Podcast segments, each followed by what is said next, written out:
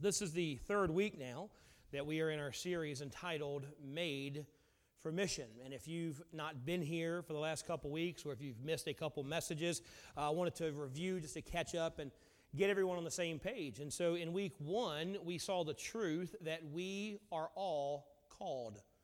As a child of God, you are called to be on mission with God. It's not for a select few. It's not for the pastors and the missionaries and the paid evangelists. It's not, it's not for an elite group. It's not for those who've had the proper training. It's not for those who are younger or older or more mature or less mature or have more energy or have more money. It's for everybody. Every believer, the moment you accepted Christ as your Savior, God called you to live on mission with Him. And of course, that mission we've been seeing is the mission of getting the gospel to the world. God expects every single one of us to actively share our faith everywhere we go and to help others go where they can share their faith where we can't go. And that is the mission that God has called us to. He has strategically placed you where you live, where you work, in your family, so that you can serve Him on mission. God has a purpose for putting you on this planet. Then in week two, we asked the question well, if we're all called to live on mission, why am I not living on mission? Why am I not doing what God has called me to do? And in a nutshell, we said this that Jesus' mission is your mission. It is our mission to grow in a relationship with Jesus Christ and to introduce Him to others. But the problem is, there's a lot of distracting missions that we get on instead of getting on God's mission. We get on the mission of comfort, where we don't want to get out of our comfort zone or don't want to, don't want to uh, make ourselves uncomfortable to be on mission for God. We, we seek our own comfort. We got on the, the mission of commitment, where we're so committed to other things we can't commit to God. And then we saw the mission of conflict, where there's conflict in our life. Well, I would serve Jesus, but I've got these other things that I need to do. And we need to identify these things that distract us from serving God, that distract us from leading on mission with God, and get them out of our lives because Jesus' mission is to be our primary mission. So today we're going to answer the question okay, well, if I'm called to be on mission, and if I've gotten rid of all the distractions, so I'm living on mission, well, who is my mission? Who does God want me to go to? Who does God want me to serve? The Beals, of course, are going to Latin America. And so maybe, maybe God is calling someone in this church to, to go to a foreign land. Maybe you're called to go to sub-Saharan Africa or called to, to go to the even the Middle East or some, some difficult places to, to preach the gospel. Maybe God is calling you there, and that's incredible. If God's calling you there, then don't stand, don't, don't resist the call. Do what God's called you to. But who specifically? Because every one of us have a call, every one of us have a mission. So for every one of us, who is my mission. We all understand if we've been in church any amount of time, and especially if you've been at this church any amount of time, that we are supposed to share our faith. We are supposed to share how God's grace has changed our life. But does that mean we just walk up to random strangers and talk to them about it? Well, sometimes, yes. Sometimes God will tell you when you're going through the checkout line, hey, why don't you maybe just hand that that cashier tracks you or say, hey, why don't you talk to that waitress for a while? Hey, there's that guy in the street in the line in front of you. Why don't you talk to him and strike up a conversation and share your faith with him and just try to encourage him or maybe invite them to church or whatever? Yes, sometimes God does do that. And I'm sad to say, most of the time, a lot of us, myself included, we ignore that call. You know, God told me for a month to go talk to my neighbor. And I had every excuse in the book. Well, God, I, he just moved in. Let him get settled. Well, God, I'm, I'm building my deck. I'm too busy. Well, God, I'm too tired, and God, it's late. And, and finally, last night, I was driving by his house, and it was late. It was after church. And we were heading home, and the Holy Spirit said, Are you going to stop now? So I said, oh, Well, you know what? Yes, I am. So I stopped right in front of his house about 9.30, knocked on his door. His big pit bull came out, but he didn't bark. I'm not sure if I'm more scared of a pit bull that doesn't bark or one that does bark. But he was big, and he's and he didn't make a noise. And the guy grabbed him, and he's like, "Oh, he's a lover. He's a lover." I'm like, "Oh yeah, he looks like it." But I talked to him, invited him, told, invite, said, "Hey, I'm just your neighbor. I've been meaning to stop by and introduce you to myself." And I talked to his wife for a second, and just said, "Hey, we're right over there. If you ever need anything, you know, just don't hesitate to ask. We'd love to have you over one day for a cookout or whatever." And I said, "But I got another reason to stop by." I'm a part of a church in the area. And uh, you never tell me you're the pastor because they're your neighbor and they hear you. So it's like, I'm a, I'm a member, I, am part of a church over here, uh, over there. And so I said, We're having a big day next Sunday on Easter, and I'd love for you and your family to come be my guest. And he said, Man, we're, we're, we're looking for a church. We'd love to be a part. And so God finally, I finally answered the call. And sometimes God does lay that on your call, on your heart to just go and do that. But so in some instances, that's what God wants us to do. But that's not the main people who are our mission. See, God has uniquely placed people in your lives to share your faith with them, to show them the changing power of Jesus Christ.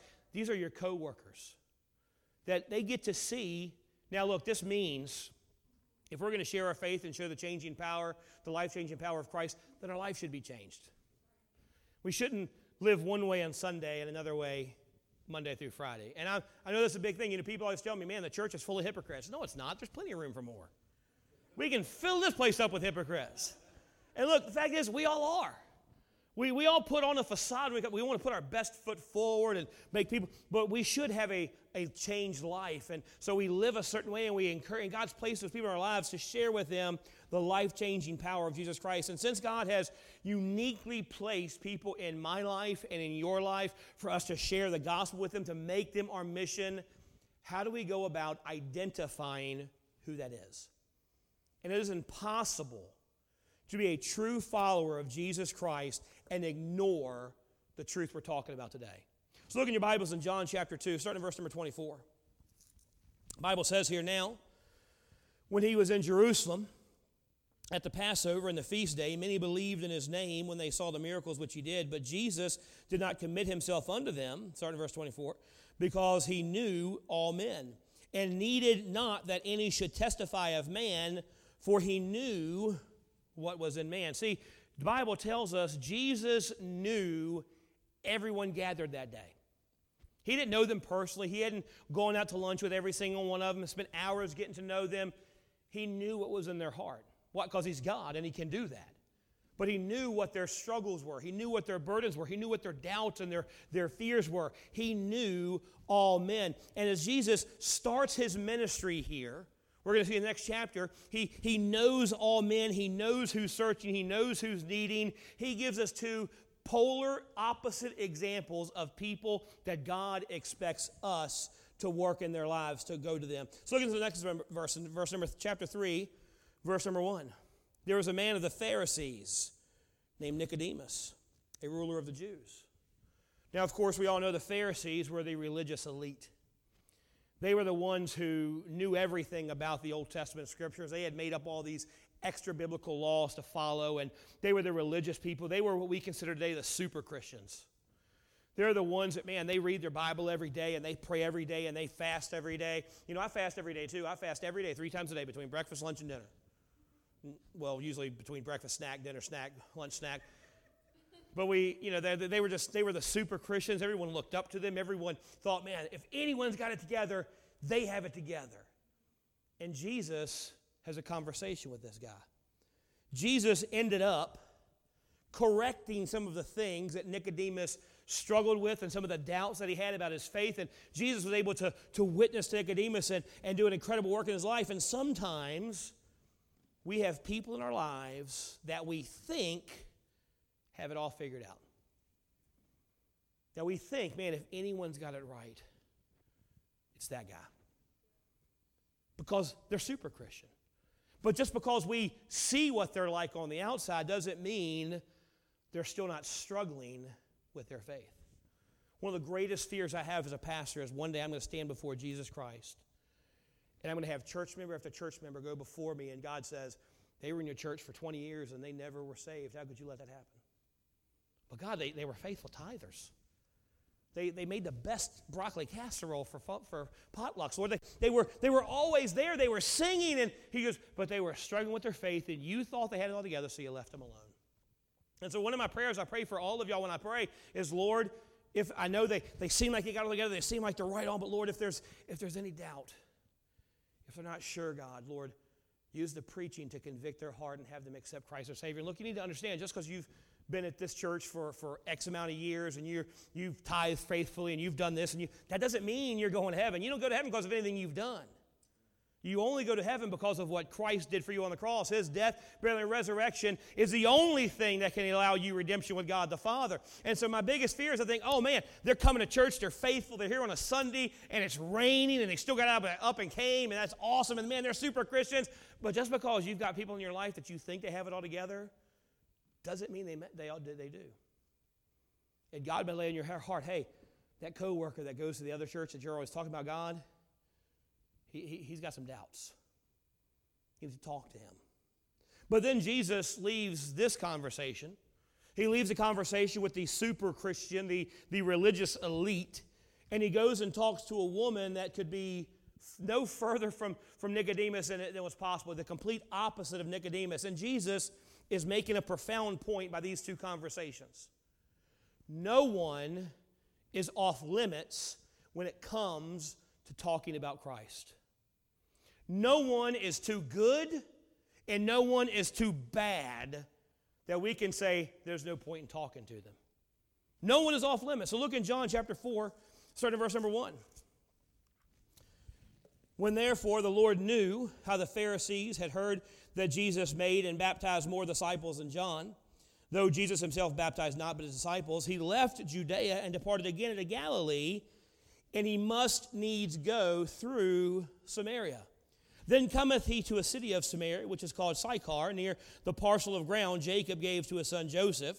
Now Jacob's well was there. Jesus, therefore, being wearied with his journey, sat thus on the wall, and it was about the sixth hour of the day. Of course, the sixth hour of the day was noon. And so Jesus is leaving Judea. He's going to Galilee. Now, most Jews during this time went out of their way to avoid Samaria. The people in Samaria, of course, they were the Samaritans, and they, the Jews would intentionally make their trip longer to avoid this land because they hated the Samaritans. They looked at them as less than human. They were, they can, they were considered half breeds in their eyes. These were the people who had intermarried and bred with the people of the land, and so they were half Jew and half Gentile, and so the Jews despised them. And they would make it a point to go out of the way to avoid it. But the Bible says here in verse 4 that Jesus needed to go through Samaria. There was someone there he had to talk to.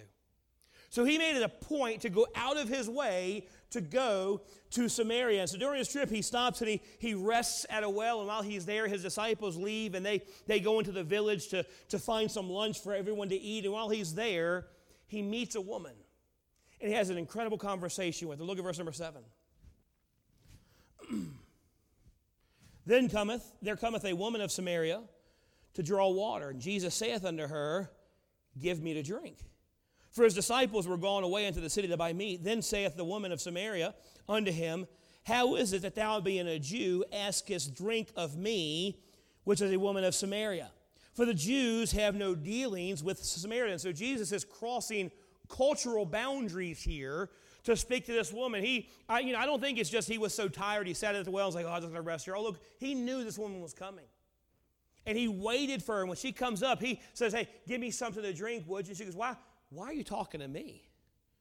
I'm a Samaritan. Jews don't, they don't talk to Samaritans. They don't, they don't take water from Samaritans because we're too dirty to take water from. Look at verse 10. Then Jesus answered and said unto her, If thou knewest the gift of God, and knew and who it is that thou sayest thee, Give me to drink, thou wouldst have asked of him, and he would have given thee living water. The woman saith unto him, Sir, thou hast nothing to draw with, and the well is deep. From whence hast thou this living water? Art thou greater than our father Jacob?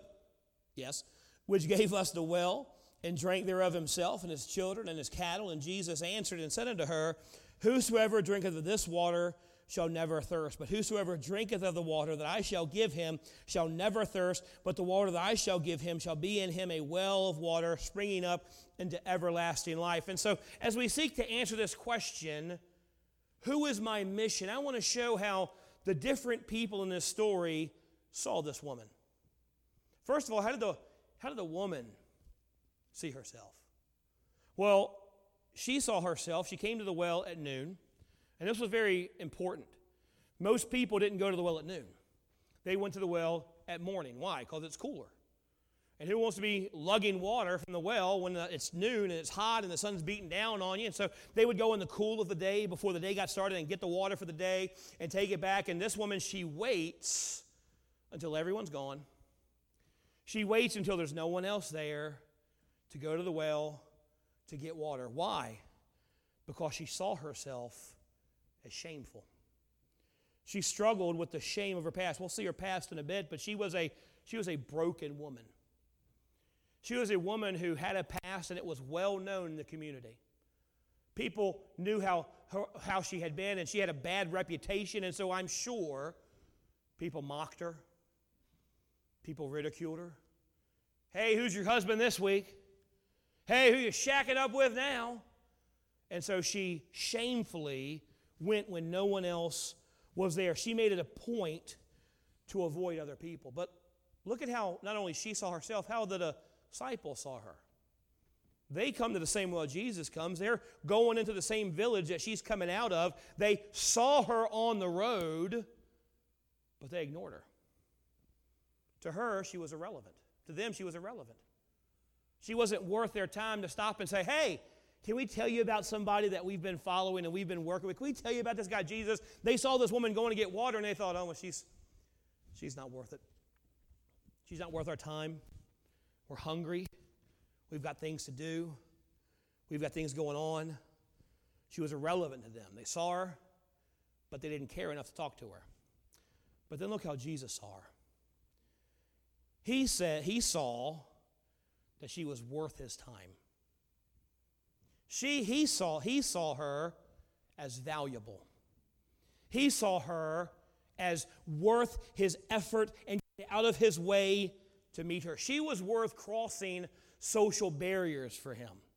She was worth going out of his way and doing something people thought was abnormal so he would have a chance to meet her and talk to her. This woman had a lot of baggage, she had a lot of past to deal with, but she was valuable to God. She was persistent after she met God. Let's look, keep reading verse number 15. The woman saith unto him, Sir, give me this water that I may thirst, no, that I may that I thirst not, neither come hither to draw. So she still's not catching what he's saying. She's like, oh, he's got this magic water. He's going to sell me some water, and I never got to come back here to get the well. So, hey, I can avoid the well altogether and don't got to worry about meeting people in the day or avoid. I can just stay at home and not worry about. So, give me this water, so I don't ever got to worry about getting water anymore. Verse 16, Jesus saith unto her, Go call thy household and come thither. The woman answered and said, I have no husband. Jesus said unto her, Thou hast well said, I have no husband. Thou hast had five husbands, and he whom thou now hast is not thy husband, in that thou saidst, Truly. Now, I've heard a lot of, of, of sermons focusing on this woman's shame and her sinfulness, and there is a lot to that. That's a part of her story, but that's, that's, not, the, that's not a part of her past that she's proud of, but the culture she lived in was a man centered culture women were seen as second class citizens. Men had all the power. It was acceptable for a man to have several sexual relationships before marriage, and no one would think anything of it or say anything about it. And he could have this, this lifestyle with no social repercussions. If a husband wanted to divorce his wife, he just had to sign a certificate and kick her to the curb. So, this woman, this isn't a woman that jumps around from man to man she's been used. She's been abused over and over and over again by multiple men. She knows what it's like to feel pain and loss. And she's carrying bitterness and probably some anger along with her shame. She is a broken woman, but here she is. She hasn't given up. She's still going day by day to get water from the well. Everyone else missed something that Jesus saw in her. Everyone else missed the value that God saw in her. And He saw what was in her. And He saw her persistence and saw, hey, if I can reach her, then her character, her persistence will do something great for the kingdom of God. He saw her for who she really is. Now look down at verse number 39 of chapter 4.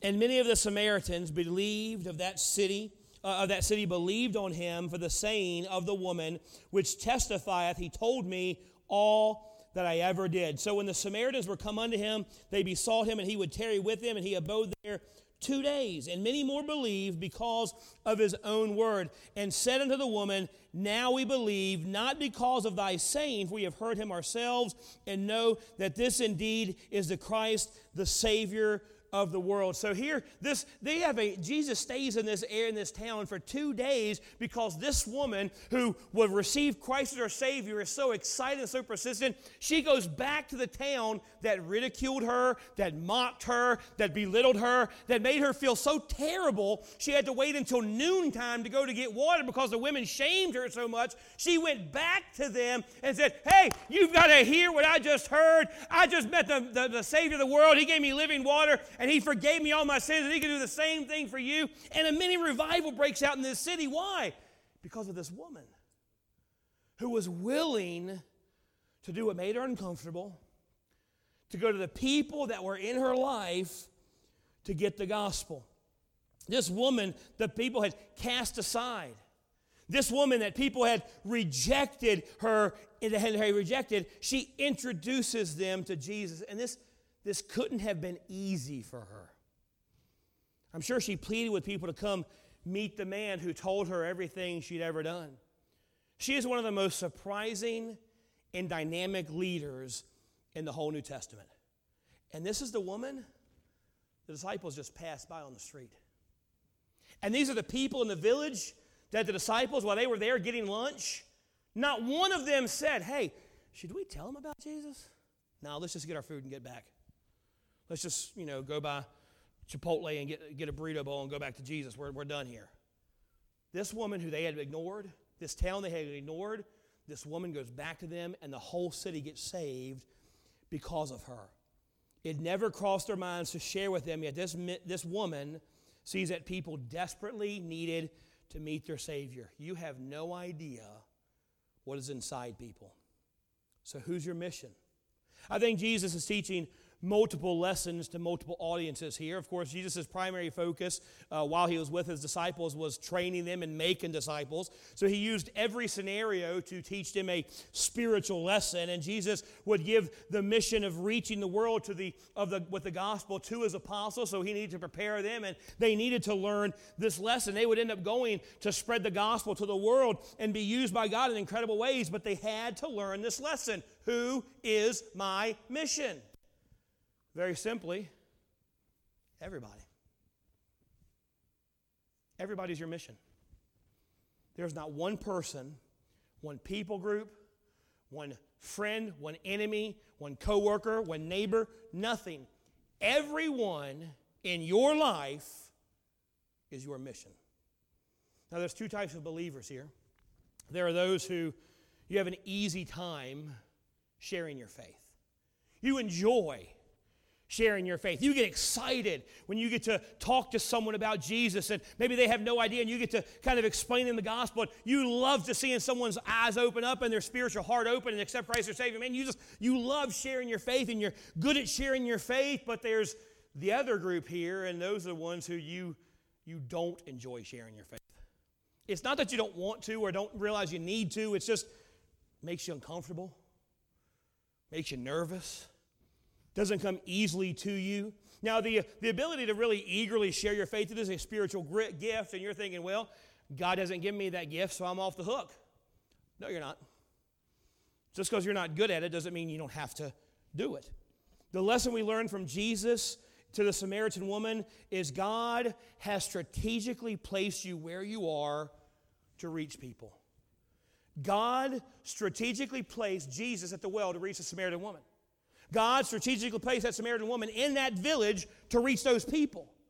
God has placed you where you are right now to reach the people in your life with the gospel. He has allowed you to have people in your life that you have influence over, and you can influence those people and shine the light of the gospel of Jesus to those people who are still in darkness. This woman, she goes back to where she was from, and she is compelled to share her faith, even though it took her out of her comfort zone. I mean, this woman, she shared her faith to people who I'm sure had mocked her, had ridiculed her, had hurt her, had maybe been some of the men that had abandoned her.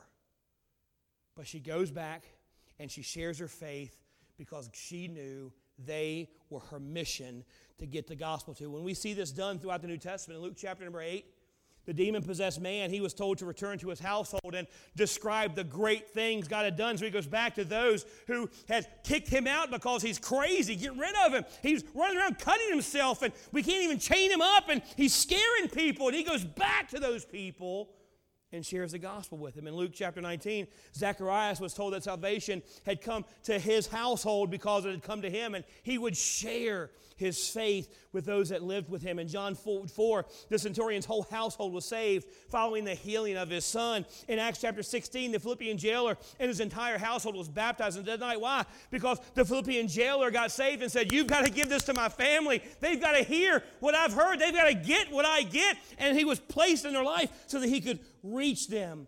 So, so what does that look like for us? God has strategically and intentionally placed you in your family.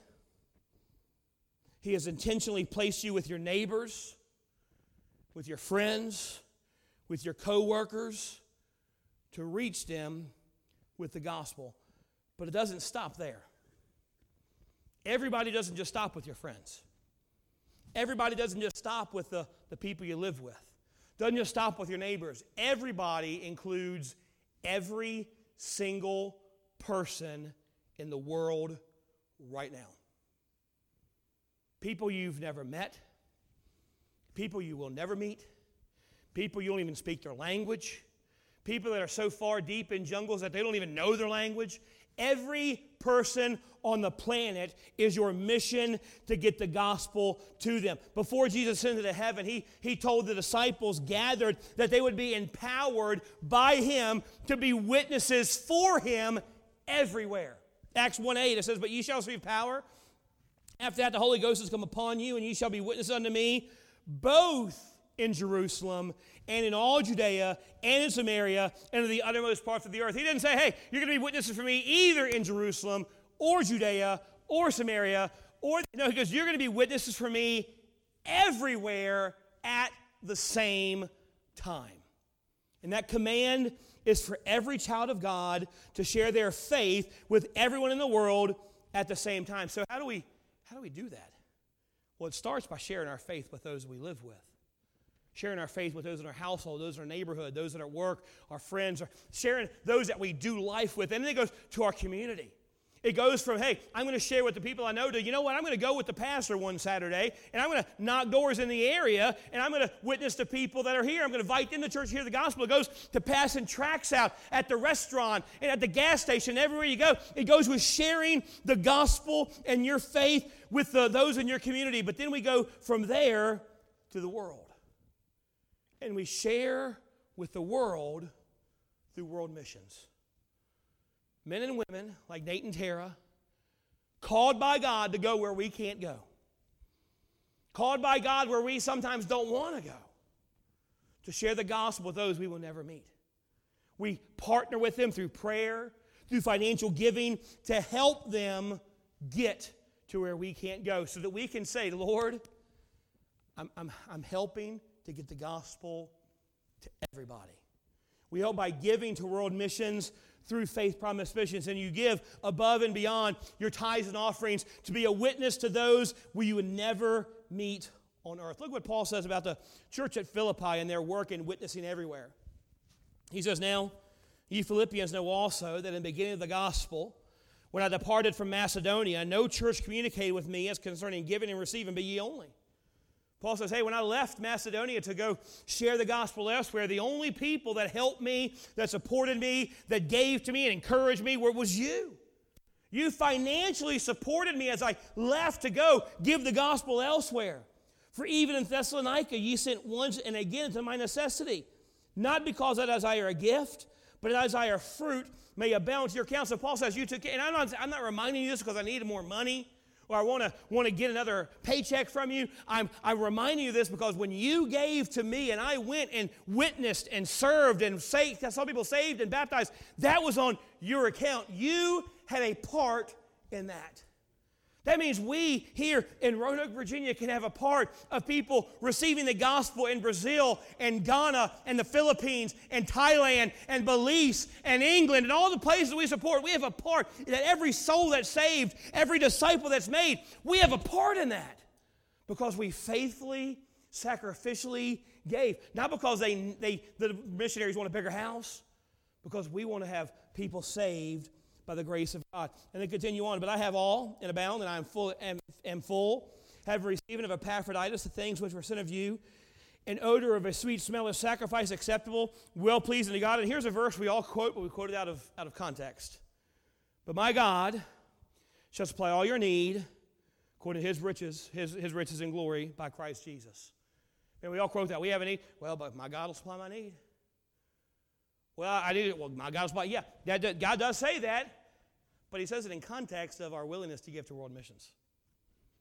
You know what that means to me? I could be wrong, but I don't think I am. I am, I am. I think you can't claim that verse unless you're giving to missions. That's me personally. Unless you're faithfully given, you can't say, well, my God's going to supply you my need. God's going to say, but you didn't keep the verse in context. You're not giving to world missions, so I can't supply your need. Now, we don't give to get, but that's a promise God has given us. God says, hey, if you're faithful to give, to get the gospel everywhere, I'll be faithful to take care of you. He doesn't say, I'll supply all your wants or all your desires. I won't give you. He goes, You are faithful to give so that others can go. I'll take care of you. You give by faith, God says, and I'll make sure every need you have is taken care of.